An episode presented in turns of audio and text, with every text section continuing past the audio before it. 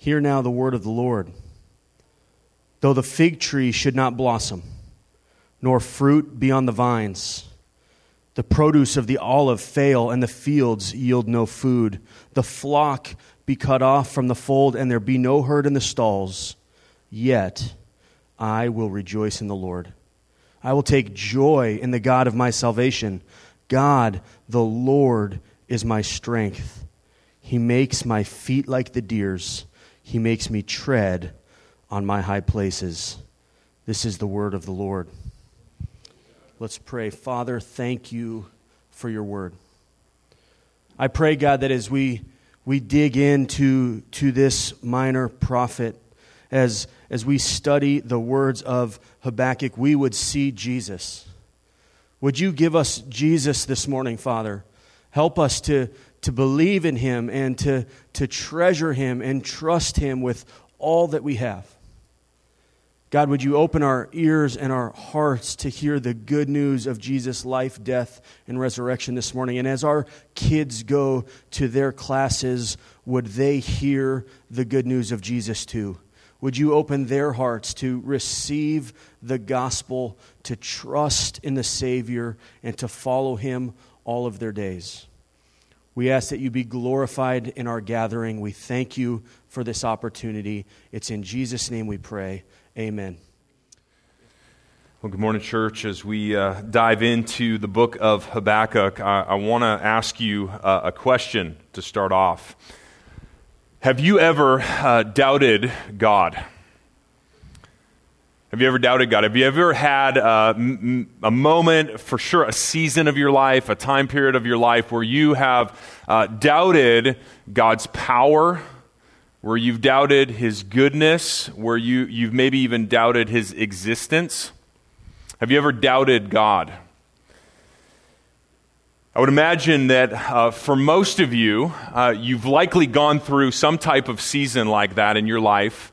Uh, if you haven't, I'm guessing that you probably will face that at some point in time.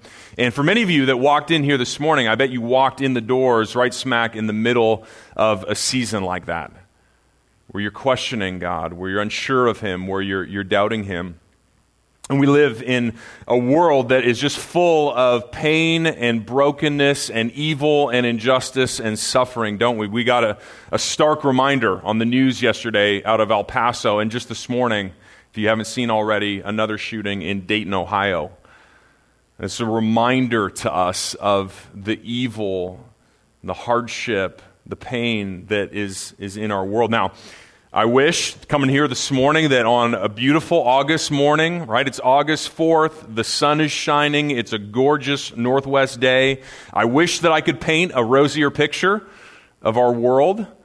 But the reality is that, that as much as our world, and the Northwest in particular, is filled with this natural beauty, it's filled with relational beauty, it's filled with all kinds of evidence of God's goodness and His grace all over the place, equally true is that we live in a world that is just filled with unspeakable horrors, unspeakable suffering and hardship and struggle. This week I was reading uh, just online, uh, just the front page of the Tacoma News Tribune online. Here's just, here's just a, a scattering of the headlines.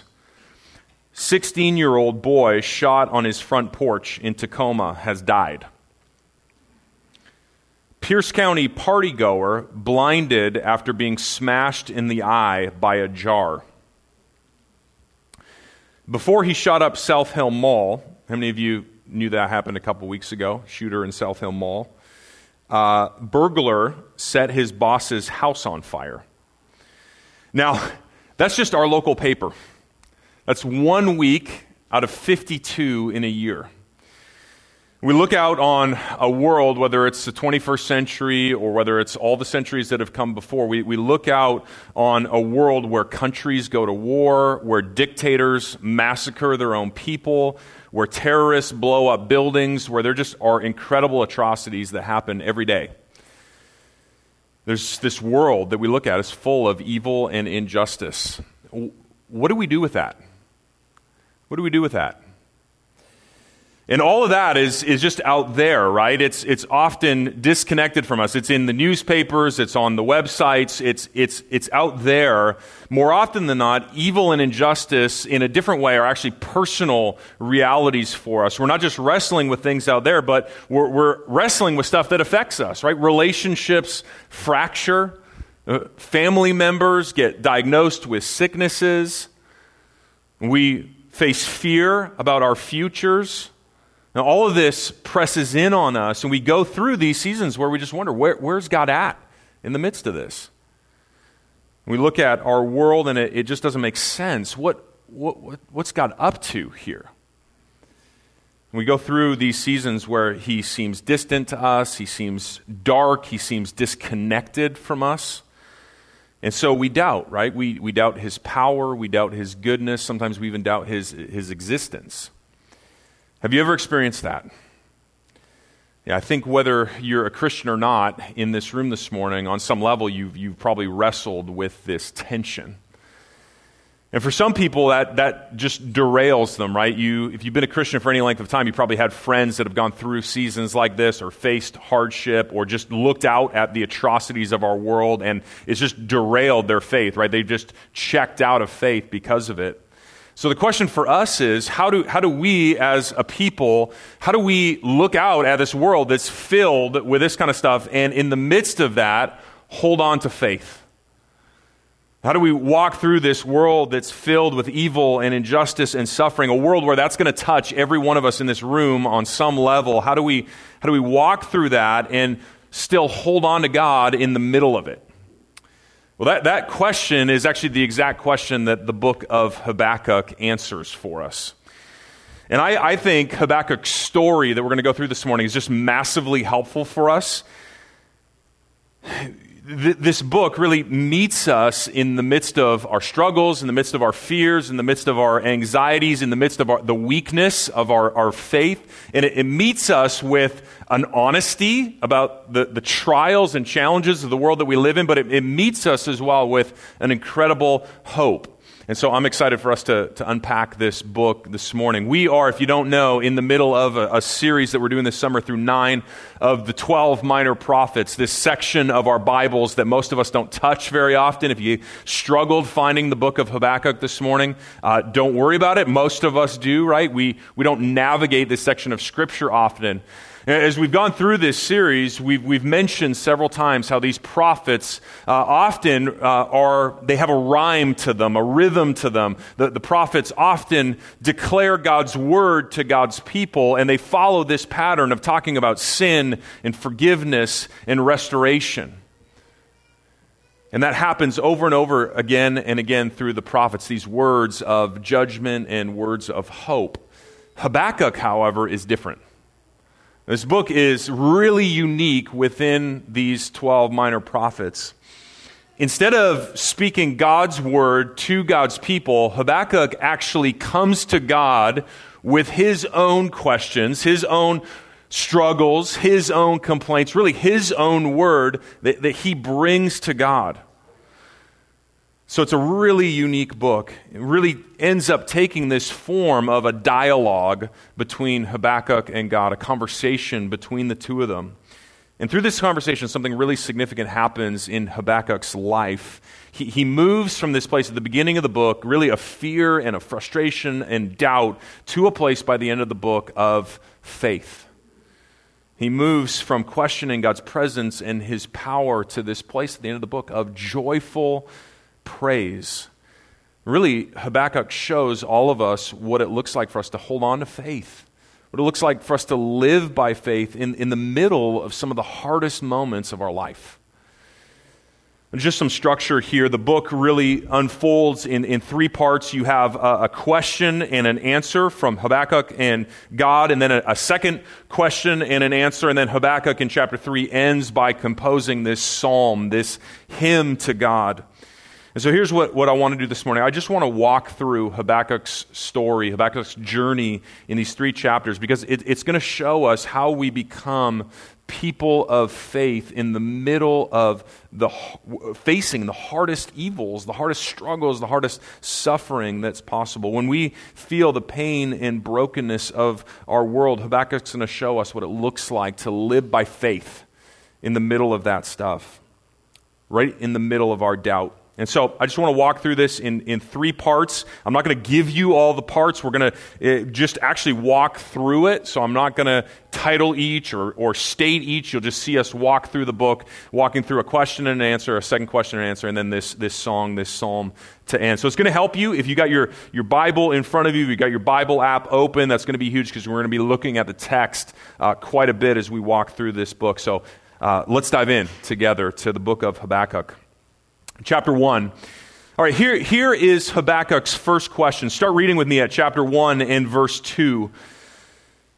Here's Habakkuk's question O Lord, how long shall I cry for help and you will not hear? Or cry violence to you and you will not save? Why do you make me see iniquity? And why do you idly look at wrong? Destruction and violence are before me and strife and contention arise. So Habakkuk begins this book with questions. They're, they're, questions for God. And the ESV, at least, I think is helpful. I didn't look at the NIV, but the, if you have your ESV Bible, it gives a title to this section that really tells us that this isn't just questions on Habakkuk's part, this is Habakkuk's complaint. He's asking, God, where in the world are you? Like I've prayed and I've prayed and I've prayed, and yet, and yet, I don't seem to see an answer. And I'm looking out in front of me at this, this mess that I see every day. And God, you don't seem to give a rip about it. Like you're doing nothing about it. I mean, have you ever asked those kind of questions? Have you ever had a kind of moment where you ask God that? Have you ever felt what Habakkuk is, is feeling here? Now, what's, what's going on for Habakkuk? Well, as, as, Habakkuk writes, the kingdom of Judah is actually on its last legs. If, if you've been following kind of the history of Israel through, through these prophets, you'll remember that uh, the kingdom of Israel, under the rule of King David's grandson, Rehoboam, actually split into two parts Israel in the north, Judah in the south. And what started to happen is that there was just, through, through reign after reign, through king after king, the, these two nations just were on a downward spiral of idolatry and sin and rebellion against God. Both kingdoms were, were marked by this over and over, this, this flat out rejection often of God's rule over them. Now, there were some bright spots in there right before Habakkuk. The King Josiah kind of brings revival to the, the people of Judah, but overall, this is just a downward spiral. And by Habakkuk's time, by the time this book was written, the, the word of judgment that God had spoken over the northern kingdom of Israel, it was a word that we, we actually saw in the books of Joel and Amos. That word had been fulfilled in the life of Israel. And the, the Assyrian armies had marched into Israel and taken its people captive and had begun to resettle the lands of Israel. And in the south, Judah is basically just barely holding on. There's this geopolitical drama unfolding around them as there's this triangulation of three different kingdoms Egypt in the west, and Assyria and Babylon in the, the north and in the east that are pressing in on Judah. And Judah itself is, is a mess.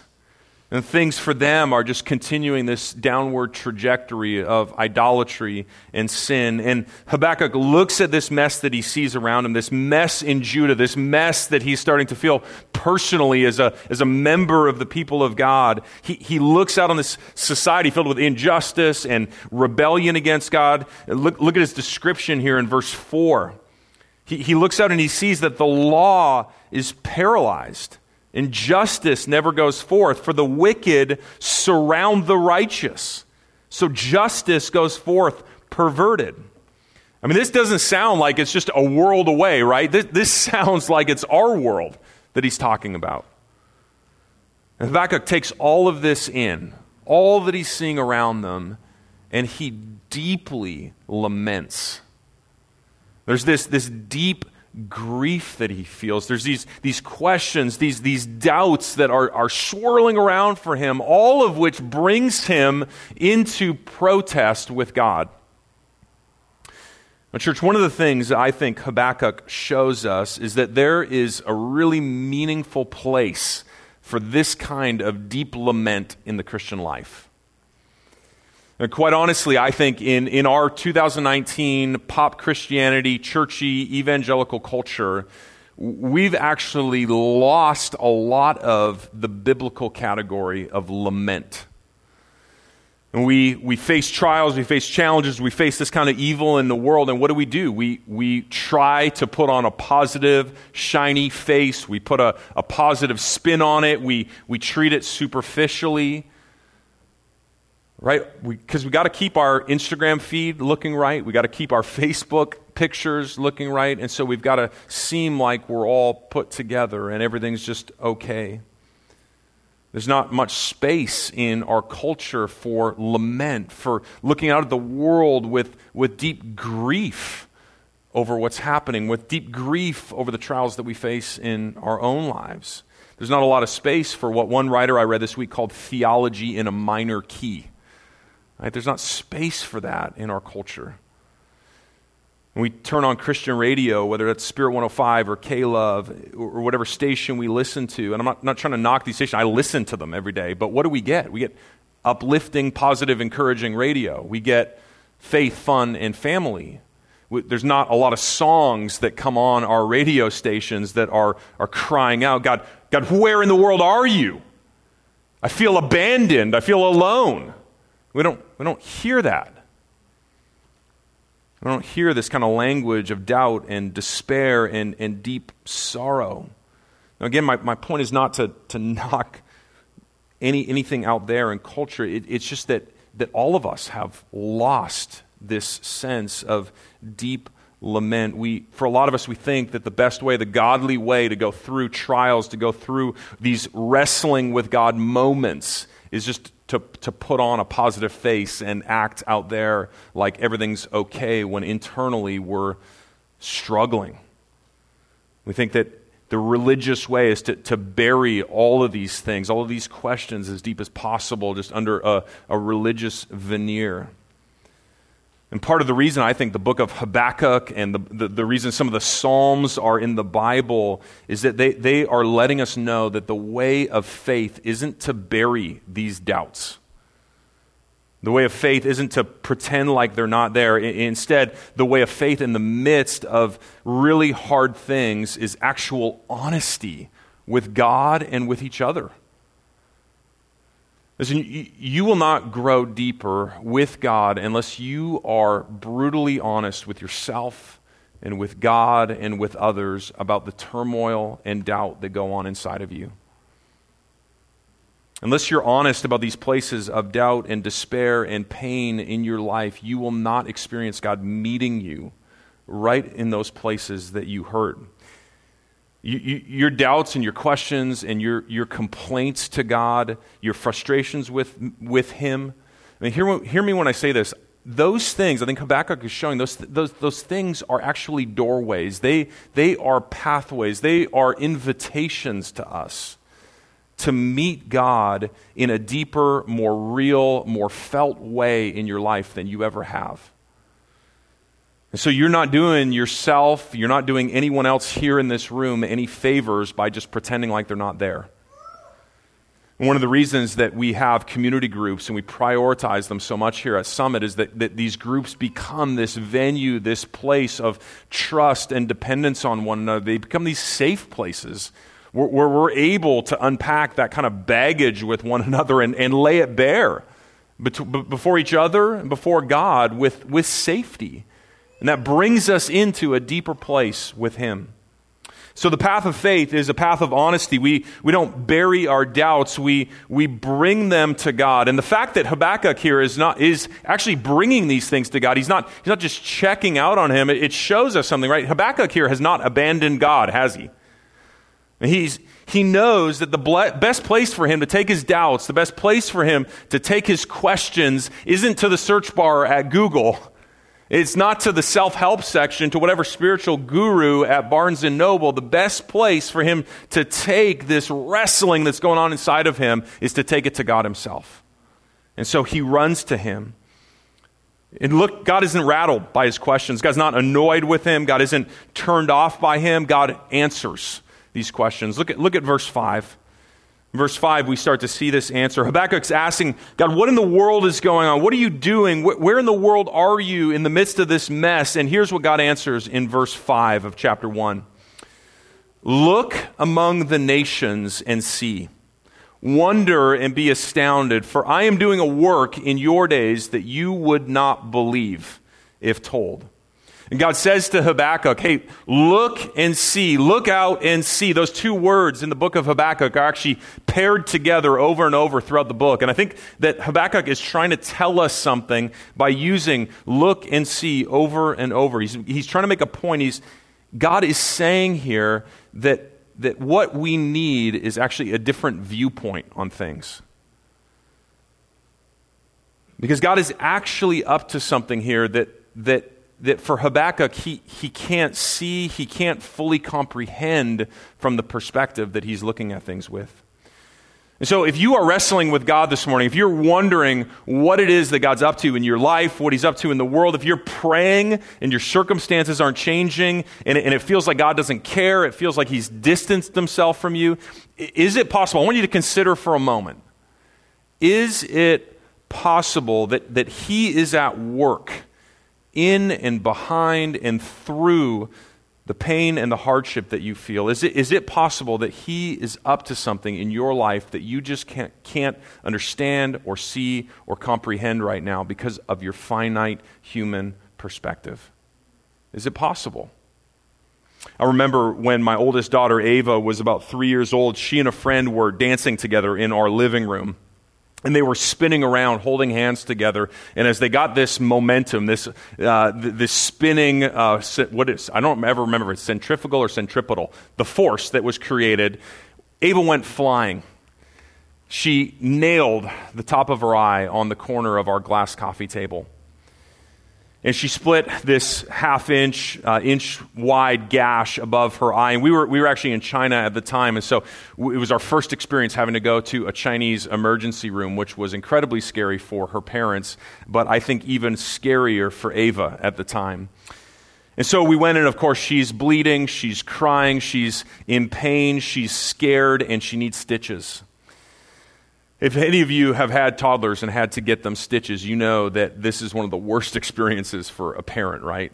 It's, it's awful in every way, especially in a sensitive place like their face where they, they don't want that touch. You know how difficult this is. And if, if someone would have been in that hospital room and taken a snapshot of what was happening, what they would have seen in that room would have been a child screaming, a 220 pound man pinning them to the table and another man with a needle poking it into their head. And in every way, that's what Ava felt in that moment the fear of that happening. There, there, was no comprehension of anything but that pain and fear. There was no thought that anything better could have possibly come out of that situation than what she could see right in front of her at that moment. But of course, for me, as her father, as hard as that was, and if you've gone through that as a parent, you know how incredibly hard that was. One of the hardest things of our first few years of, of being parents. As hard as that was to walk through that with my daughter, I mean, I had a different perspective, didn't I? I saw something that she didn't. I saw what was on the other side of that. Now, that, that difference was a difference in wisdom and knowledge and understanding of a 30 year old father and a three year old daughter. That difference between me and my daughter is minuscule compared with the difference in wisdom and knowledge and understanding of an infinite, all powerful God and us as humans. And so, is it possible that, that God may just have a purpose and a plan through the, the evil and the suffering of this world, the evil and the suffering that you're experiencing? That God just may have a purpose and a plan and is doing something that we're not able to fully comprehend in our finite perspective? And so, God answers Habakkuk with these words Look, look and see. And no matter what you feel, Habakkuk, he's saying, I, I haven't abandoned you. I haven't left you. I haven't clocked out. I'm still working here, and I'm actually doing something that, that you aren't able to fully get. And then here's what that was for Habakkuk in his situation, in his unique moment in time. Here's what he was facing that, uh, that, that he couldn't comprehend. Verse 6 God says to him, For behold, I am raising up the Chaldeans. Now, the Chaldeans, or we know them better as the Babylonians. They, they were this rising world power in, in uh, Habakkuk's day. Now, Assyria had dominated the world stage for a number of years, but as kingdoms usually do, Assyria started to falter. And as they lost ground, as they lost control of their kingdom, there was a, a new kingdom that started to rise.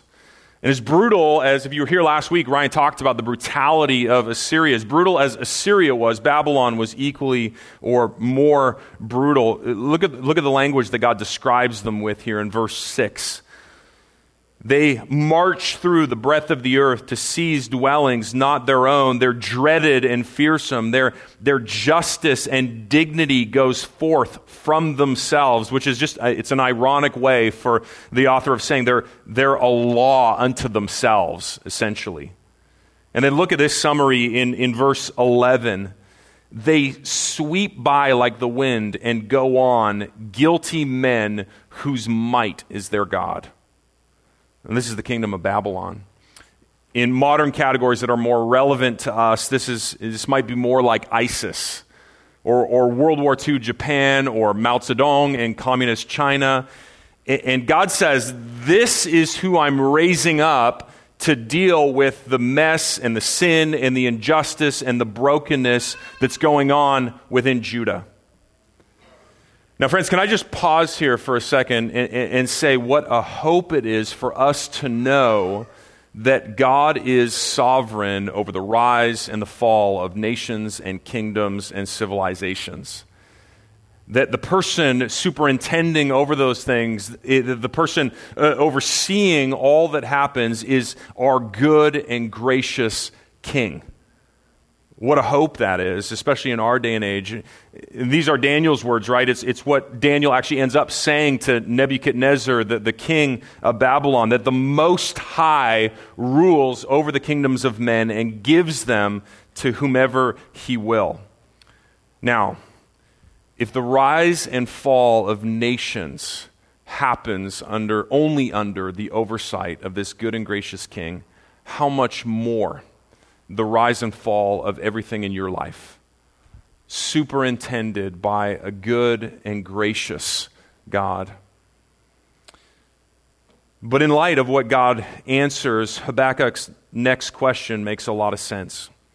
Because Habakkuk responds to, God says, Hey, I'm using Babylon to judge Israel. And Habakkuk's question is probably the same question all of us would naturally, naturally ask what, what the heck, God? What in the world, God? What are you doing? Why are you doing it this way? How, God, can you use an evil, wicked nation to accomplish your purposes in the world? How can you use evil like this? Look at verse 13. Habakkuk says to God, chapter 1 and verse 13, You who are of purer eyes than to see evil. You can't even look at wrong. Why do you idly look at traitors and remain silent when the wicked swallows up the man more righteous than he? In other words, God, how can you use a nation that's even more evil than Judah is to judge Judah? God, are you just going to allow this to happen? What are you going to do about it? Habakkuk goes on in chapter 1 to use this imagery for what's going on in Babylon. He, he compares in verse 14, he compares the people of the world to fish and Babylon to this dragnet that's just marching through the world, uh, uh, gathering up the people of the world. And then in verse 17, Habakkuk asks this question Is he, is, is Babylon, he says, then to just keep on emptying his net and mercilessly killing nations forever. And think on that for a moment, what he's asking. He's saying, God, what are you going to do about this? Is this, is this just going to happen into perpetuity, that Babylon's just going to keep perpetrating its, its evil in this world? In a lot of ways, what, what Habakkuk is asking is, God, are you just going to let evil go on and on and on? Are you going to are you going to just let ISIS have its way? Are, are you just going to let the, the Kim Jong uns, the dictators of the world, continue to, to, to kill their own people? God, are you just going to continue to let humans be trafficked and let genocide happen? Or are you just going to let El Paso shooters continue to go into malls and, and destroy lives? God, are you just going to continue to let cancer ravage bodies? Are you, are you just going to continue to let families break apart?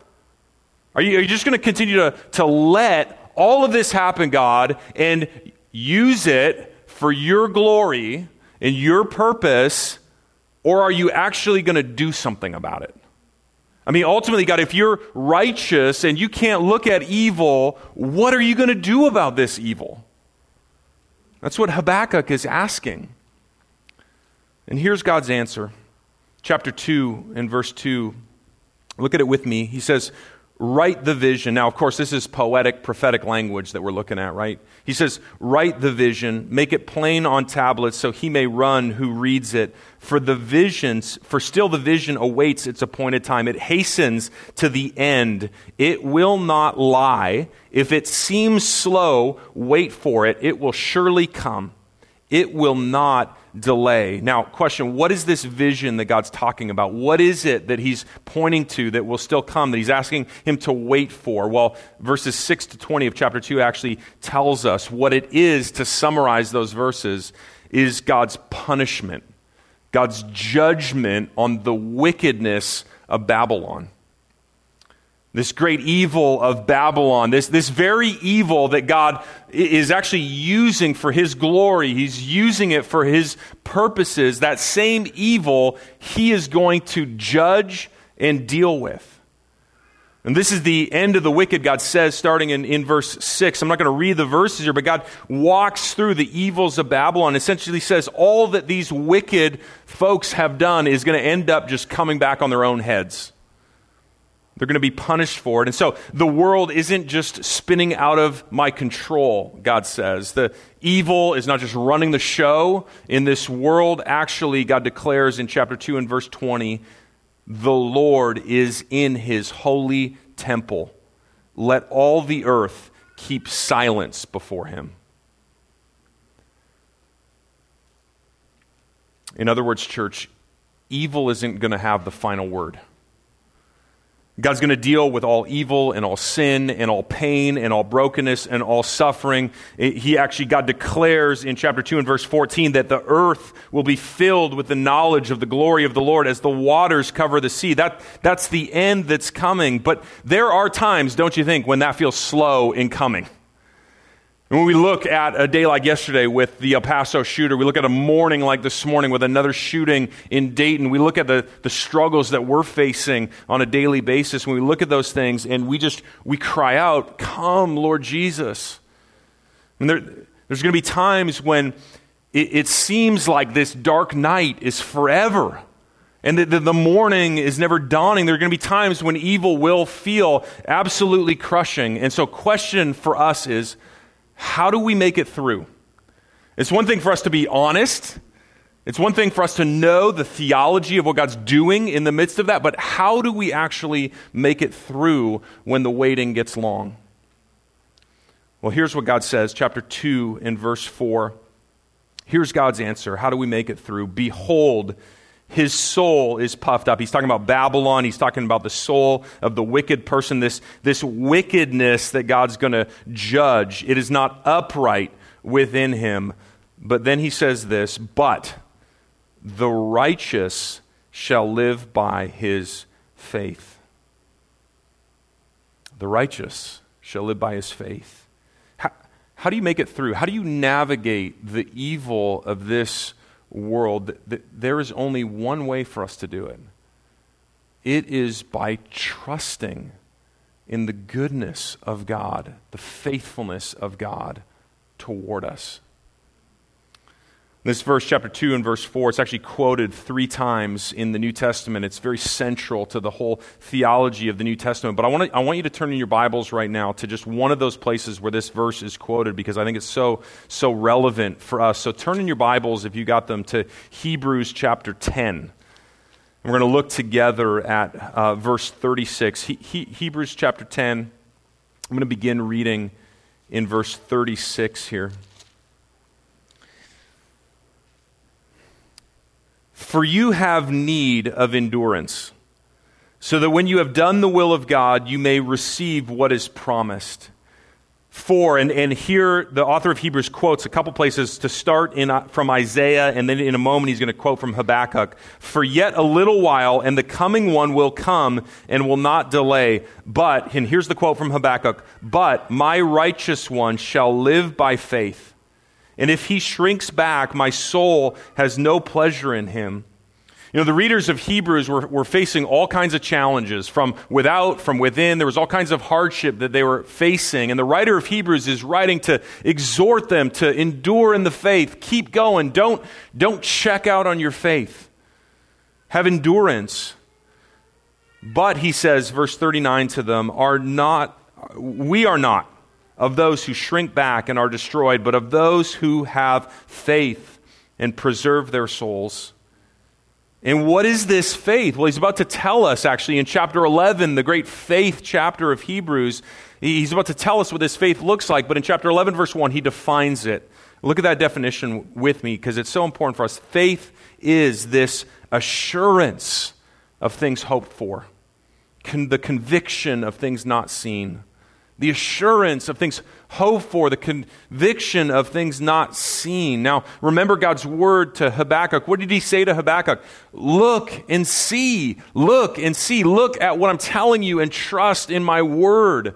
This is what, this is how we make it through holding on by faith. And Habakkuk finally, at the end of the book in chapter 3, gets to this place of faith. He starts to show us what this faith really looks like. After this, this kind of heated conversation, right, between Habakkuk and God, these couple of questions and answers, Habakkuk gets to chapter 3 to this, this beautiful hymn, this psalm, really, that he arrives at. And the, the whole song from chapter 3, verse 1 really builds toward this, this climactic declaration of faith that we see in, in verses 17 and 19 that, Ryan, that uh, Josh read this morning. Let me, let me just read it again because a- after all this doubt, right, after all of this struggle that Habakkuk is going through, after all these questions, this is the place that Habakkuk lands. This is the place where his heart really settles, where his heart camps. Though the fig tree should not blossom, nor fruit be on the vines, the, the produce of the olive fail, and the fields yield no food, the flock be cut off from the fold, and there be no herds in the stalls, yet I will rejoice in the Lord. I will take joy in the God of my salvation. You know, Habakkuk looks around him at all of this trial, this evil, this hardship that, that's going on out there. He looks at that and he says, Hey, in spite of what I see around me, in spite of the hardship and the barrenness and the emptiness, in spite of, of all of the challenges, all these things that are actually closest to me, that are the, the most real felt reality in the moment that I'm in, in spite of all of that, yet I will rejoice in God and Habakkuk makes this decided determination that he will find his joy in waiting on God. Look, what, what does faith look for, like for us in the hardest seasons of our life? Faith doesn't mean that we, we pretend that things aren't hard. It doesn't mean that, that we see everything with rose colored glasses. I mean, Habakkuk in this moment is eaten up by what he's facing. He knows the hardship of this moment, let alone the hardship that's coming down the pipe at them. He's not painting a pretty picture of it. He knows what's coming, and yet he determines to trust. He determines to rejoice. How? I mean, how does Habakkuk get from this place of protest and, and doubt at the beginning of the book to this place of praise? How does he move from this place of fear and frustration to this, this settling with what God's will is for him? How does he get there? Well, I actually think that it happens through the, what, what, what he talks about in the first half of this psalm, what he writes there. You see, the majority of this psalm, before from verses 1 to 16, are actually Habakkuk looking back and rehearsing in all kinds of ways the salvation that God has worked for his people. He's looking back at creation and the Exodus where God saved his people and the way that God brought his people into the promised land. He's looking back at all of that and he's rehearsing how faithful God has been to his people and God has been to him personally. Look at it with me. Chapter 3, I want to begin reading just a, couple sections starting in verse 3. God came from Teman, and the Holy One from Mount Paran.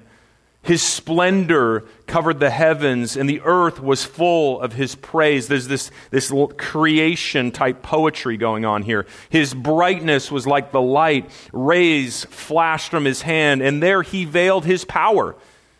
And then he goes into the language of the Exodus. Before God went pestilence and plague followed at his heels. He stood and measured the earth. He looked and shook the nations. Right? God, God went forth on behalf of his people. Then scan down the page with me to verse 13. You went out for the salvation of your people, for the salvation of your anointed. You crushed the head of the house of the wicked, laying him bare from thigh to neck. If you know the creation account at all, you'll know that Habakkuk's alluding, he's hyperlinking us back to Genesis 3:15. God's, God's promise that through the seed of Eve, he would crush the head of the serpent. He would crush wickedness. And Habakkuk says, That's what I've seen you do. You've brought your hand against the wicked. You've worked salvation for your people. Habakkuk, really, in his moment in redemptive history, is reminding himself of the gospel. He, he's reminding himself of the good news of what God has done on his behalf. What God's done for him personally. And, and as he recounts that, there's, there's this trust, there's this hope that builds up in him this trust in God's continued faithfulness. That this God who had been faithful, who had saved, would continue to be faithful in saving him. Church, how do you get from this place of frustration and fear and doubt to this place of dependence that Habakkuk finds himself in? The way that we get there is we, we turn our eyes back over and over and over and over again to the salvation the faithfulness of God that's already been demonstrated to us through the death and resurrection of Jesus. How do you get there? You rehearse to yourself Romans 8:32. He who did not spare his own son but gave him up for us all, how will he not also with him also graciously give us all good things, right? You remind yourself of Ephesians 1 Blessed be the God and Father of our Lord Jesus Christ, who has blessed us in him with every spiritual blessing in the heavenly places. You remind yourself, you preach to yourself Romans 8:18, for I consider that the sufferings of this present time are not worth comparing with the glory that's to be revealed in us.